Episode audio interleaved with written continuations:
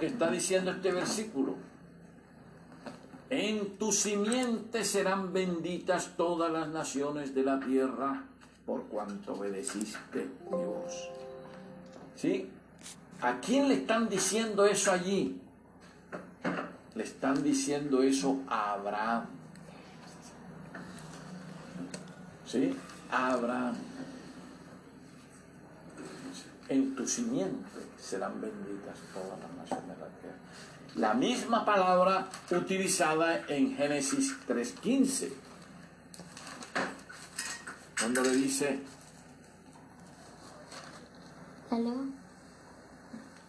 dice, y pondré enemistad entre ti y la mujer, y entre tu simiente y la simiente suya, o sea, la simiente de la iglesia. Esta te dirá en la cabeza y tú le dirás en el calcañar. Aquí están hablando de la simiente del pueblo de Cristo, del pueblo santo, de la iglesia santa. Vamos a buscar Gálatas 3:16 para ver quién es esa simiente.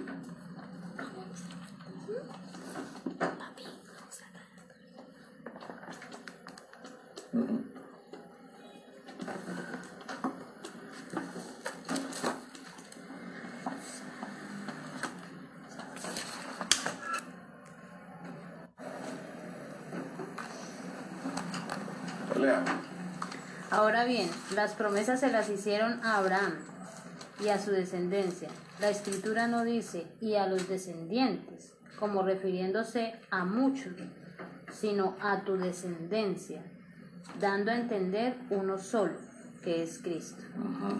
Repítalo acá. Galatas 3:16. Ahora bien, Dios hizo sus promesas a Abraham y a su descendencia. La escritura no habla de descendencias en plural, sino en singular. Dice y a, y a tu descendencia, la, la cual es Cristo. ¿Y acá cómo dice? Ahora bien, a Abraham fueron hechas las promesas y a su simiente. No dice a las simientes como si hablase de muchos sino como de uno, y a tu simiente, la cual es Cristo. Y a tu simiente, la cual es Cristo. Entonces, ¿quién es la simiente? Cristo, Elohim, Cristo. Cristo. Cuando le dijeron a Abraham, en tu simiente, ¿a quién se estaban refiriendo? A Cristo. A Cristo. Cuando allá en el paraíso que tenían a la serpiente aquí, tenían a Adán y Eva acá, y le dijeron, la simiente de la iglesia te aplastará la cabeza. ¿A qué simiente se están refiriendo? A Cristo. ¿En qué momento Cristo le aplasta la cabeza? A Satanás. Cuando murió en la cruz. Cuando muere y resucita. Correcto. Muy bien. Entonces ahí se estaba viendo en Génesis 3.15 el plan de la salvación. ¿Ah? El plan de la salvación. ¿Qué otro detalle vemos nosotros aquí en, en el paraíso? Que es en el momento en que se mata ese cordero, en que Elohim mata ese cordero para hacerle los vestidos a ellos dos, lo que le está diciendo es, ustedes mismos no pueden taparse el pecado que han cometido con esas hojas de, higuera. No pueden perdonarse. Ustedes mismos no pueden ser su propio salvador. El salvador de ustedes el que les va a tapar esos ese pecado, el que les puede expiar esos pecados, es un ser superior a ustedes que no ha cometido pecado. El que yo voy a representar a través del Cordero. Y ese es el que yo ahora voy a matar aquí. Y es cuando Elohim mata el cordero en el paraíso para poderle con esa piel hacerle el vestido a ellos, taparle esa desnudez. El cordero tapándole la desnudez a ellos, tapándole el pecado a ellos. Entonces, ¿qué fue lo que se hizo ahí en el paraíso en el momento de matar el cordero? ¿Una qué? Cristo es nuestra qué? Salvación. Sí, correcto. Otra palabrita más que la conocen ustedes Eterna, salvación es eterna. la lo que él celebró en la Santa Cena. La Pascua. Él es la Pascua, La paz. porque él con su muerte nos liberó del pecado.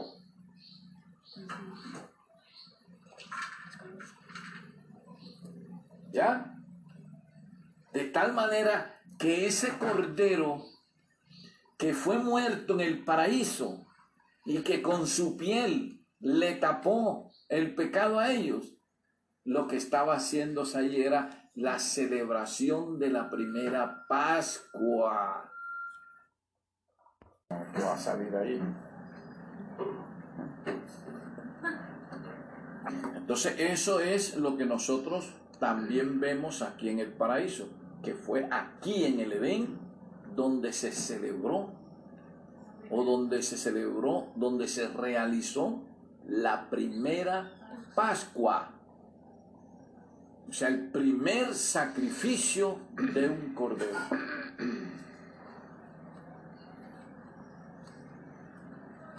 Ahora sí regresamos donde habíamos dejado. Ahora vemos a un pueblo que es sacado de Egipto por Moisés y es llevado al desierto.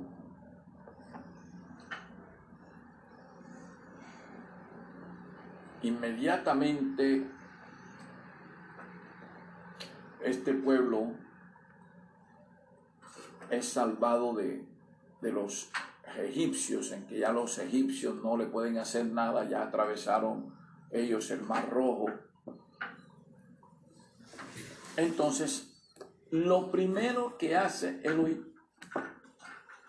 lo primero que hace Elohim es ponerlos a festejar la primera, la primera Pascua de ellos en el desierto, que vendría siendo que la segunda realización de la Pascua de la raza humana, porque la primera fue en el paraíso, donde realizaron la primera muerte de un cordero. Y ahora acá en el desierto, Elohim los pone a realizar La segunda Pascua. la segunda Pascua. ¿Sí? La segunda Pascua. ¿Cuál sería la tercera? Cuando Él nos viene a recoger. ¿Ah? Cuando venga la Cuando tercera nos vez. viene a recoger. No, Cuando lo mataron a él. ¿Ah? Cuando lo mataron a él. Cuando lo Cuando crucificaron. ya muere de manera real, literal, la verdadera simiente, el verdadero cordero, como lo dijo, eh, como lo identificó Juan el Bautista y que está, eh, está este, registrado en Juan 1.29. ¿Cómo dice Juan 1.29? Juan, Juan. Juan 1.29, o sea, en el Evangelio.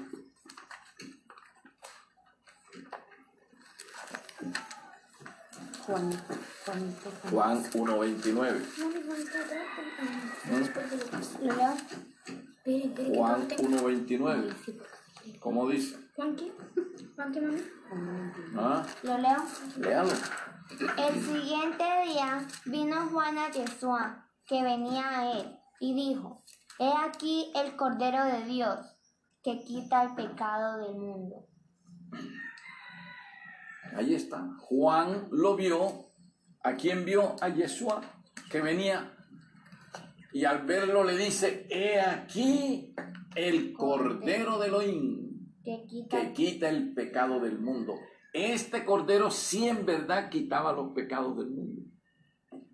¿Ya? Aquellos corderos de allá lo hacían de manera simbólica, porque eran apenas una representación Cristo. del verdadero.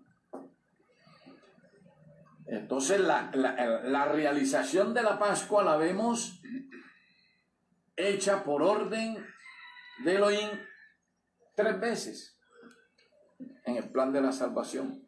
Dos de manera simbólica y uno real. En la primera, que fue en el paraíso, se llevó a cabo la Pascua para qué? Para salvar y Eva. la raza humana ahí, Adán y Eva. ¿Sí? Para taparle los pecados que ellos habían cometido. ¿Mm? Acá, sí, es una liberación que le hicieron a Adán y Eva. ¿Cierto que sí?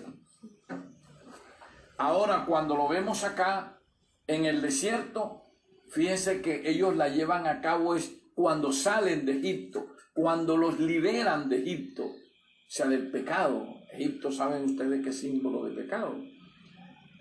Hay una liberación allí, ¿verdad? Acá cuando ya Cristo muere, que Él cumple la cabalidad, el plan de la salvación hasta ese momento, ¿qué es lo que ha hecho Cristo? Liberar, ¿sí? A la raza humana del pecado. Morir por los pecados de la humanidad. Esa es la otra Pascua, la real.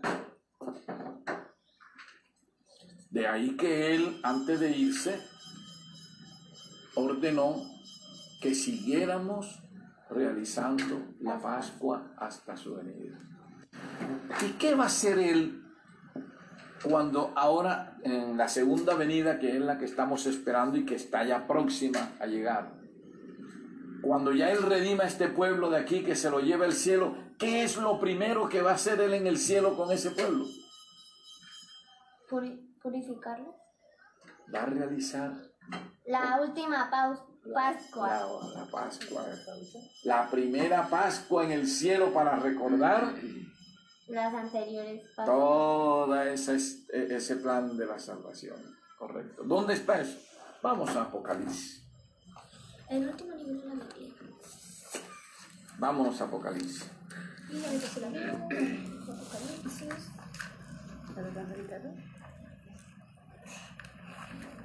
Apocalipsis que Apocalipsis 19, 9.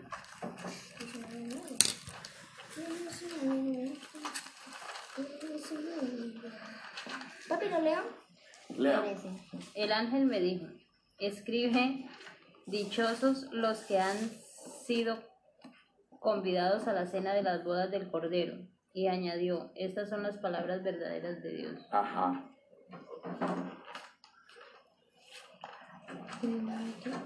El ángel me dijo, escribe, felices los que han sido invitados el banquete de bodas del Cordero y añadió, estas son palabras verdaderas de Dios. Y el ángel me dijo, escribe, bienaventurados los que son llamados a la cena de las bodas del Cordero.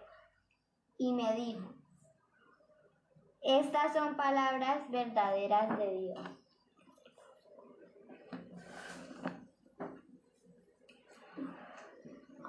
Allá es cuando él va a festejar. Cuando él va a festejar las consecuencias buenas que se cosecharon de esa Pascua en unas bodas que se van a realizar entre él con su iglesia. O sea, es cuando ya se van a unir en el cielo. ¿Mm?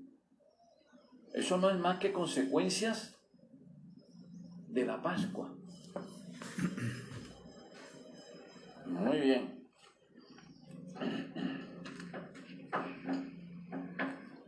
Bien, entonces, ya cuando ellos están en el desierto, ahora viene y le dice Elohim a ellos.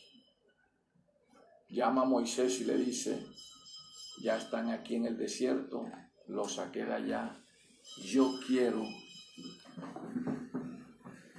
que esa misión que tenía Abraham esa misión que yo le di a Abraham y que la estaban desarrollando sus descendientes, ¿sí? como Isaac, como Jacob, de predicar el mensaje de salvación para el mundo, predicando la venida de esa simiente, entonces yo quiero ahora que ustedes como pueblo, el cual yo los he escogido, me prediquen el mismo mensaje al mundo. El mensaje de salvación. Porque a Abraham se le dijo, en tu simiente serán benditas todas las naciones de la tierra. A Abraham no se le dijo que en tu simiente será bendito tu pueblo nada más. O sea, todas las... Sino todas las naciones de la tierra. Por eso Abraham tenía que predicar ese mensaje y lo hacía. Asimismo se le ordena ahora a este pueblo que ha sido llevado al desierto, decirle, ustedes están obligados a predicar ese mismo mensaje de salvación al mundo. ¿De qué manera lo tenían que predicar ellos? De esta manera. Busquemos en el libro de Éxodo. Éxodo.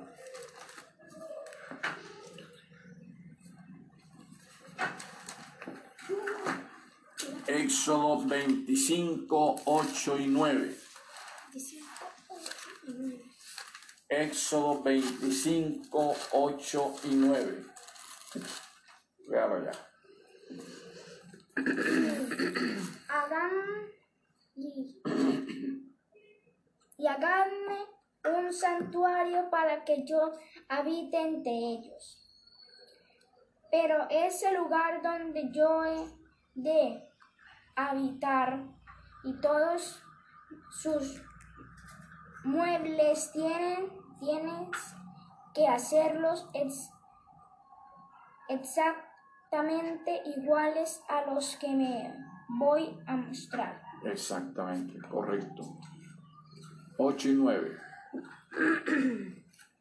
Y harán un santuario para mí, y habitaré en ello, en medio de ellos. Conforme a todo lo que yo te muestre, el diseño del tabernáculo y el diseño de todos sus utensilios, así lo haréis. Observen que Elohim les manda hacer un santuario. Le dice, me van a hacer un santuario allí. Porque yo habitaré allí, en ese santuario, y estaré en medio de ustedes. Entonces el pueblo de Israel, con ese santuario, cuando se movían por todos lados, por ese desierto, lo que estaban haciendo era predicar el mensaje de salvación. Predicar la venida de la simiente. ¿Ya? Por eso fue por lo que le pidieron que hicieran un santuario. Así como allá con Abraham, así como con Adán y Eva, así como con Abel, con Noé y con todos ellos, ellos edificaban un altar y sacrificaban ahí el cordero. Ese era el santuario en ese tiempo. Y ellos cada vez que sacrificaban un cordero estaban predicando la venida de esa simiente. Entonces esos altares de piedra, ahora en el desierto con el pueblo de Israel, fueron reemplazados por el santuario terrenal. Para que ellos siguieran predicando la venida de esa simiente.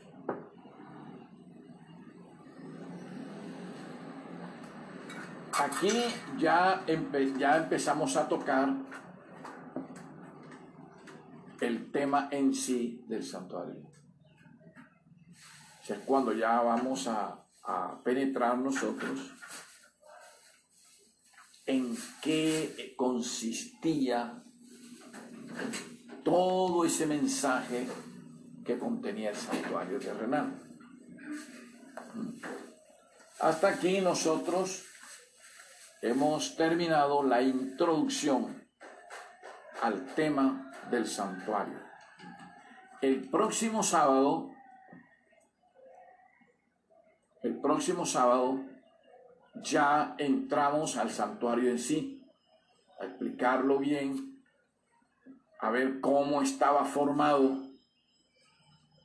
qué contenía el santuario, qué significaba el santuario en sí, qué significaban los muebles, dónde estaban ubicados y toda esa serie de cosas que contenía el santuario terrenal para que vayan aprendiendo todo el mensaje contenido en, este, en, esta doctrina. ¿Por qué? Porque si nosotros no conocemos la doctrina del santuario, que es la médula espinal de todos los demás mensajes de salvación que contiene la Biblia, si nosotros no conocemos esta doctrina bien, no vamos a entender algunas cosas que contiene el libro de Daniel. En especial, la profecía de las 2300 tardes y mañanas. Pero ya nosotros terminando la doctrina del santuario y estudiar, ya entenderemos esta profecía de las 2300 tardes y mañana y eso nos abre enseguida el conocimiento de una cantidad de cosas para comprender muchas cosas. Y ya entendiendo estas dos cosas, se nos abren las puertas también para entender el libro de Apocalipsis. De tal manera que nosotros aquí no podemos entrar a estudiar el libro de Apocalipsis sin antes tener las bases del santuario y de Daniel. Es imprescindible que tengamos primero estas bases para poder entrar al libro de Apocalipsis, que es fascinante. Y es un libro que nos va a ubicar en el tiempo en que nosotros estamos actualmente. Y la doctrina y, la, y la profecía de las 2300 tarde mañana nos va a enseñar, además de todo lo que ella enseña, nos va a enseñar algo de trascendencia para la raza humana. Por eso yo los invito a que el próximo sábado asistan para poder continuar este fascinante estudio del santuario. Aquí quedamos.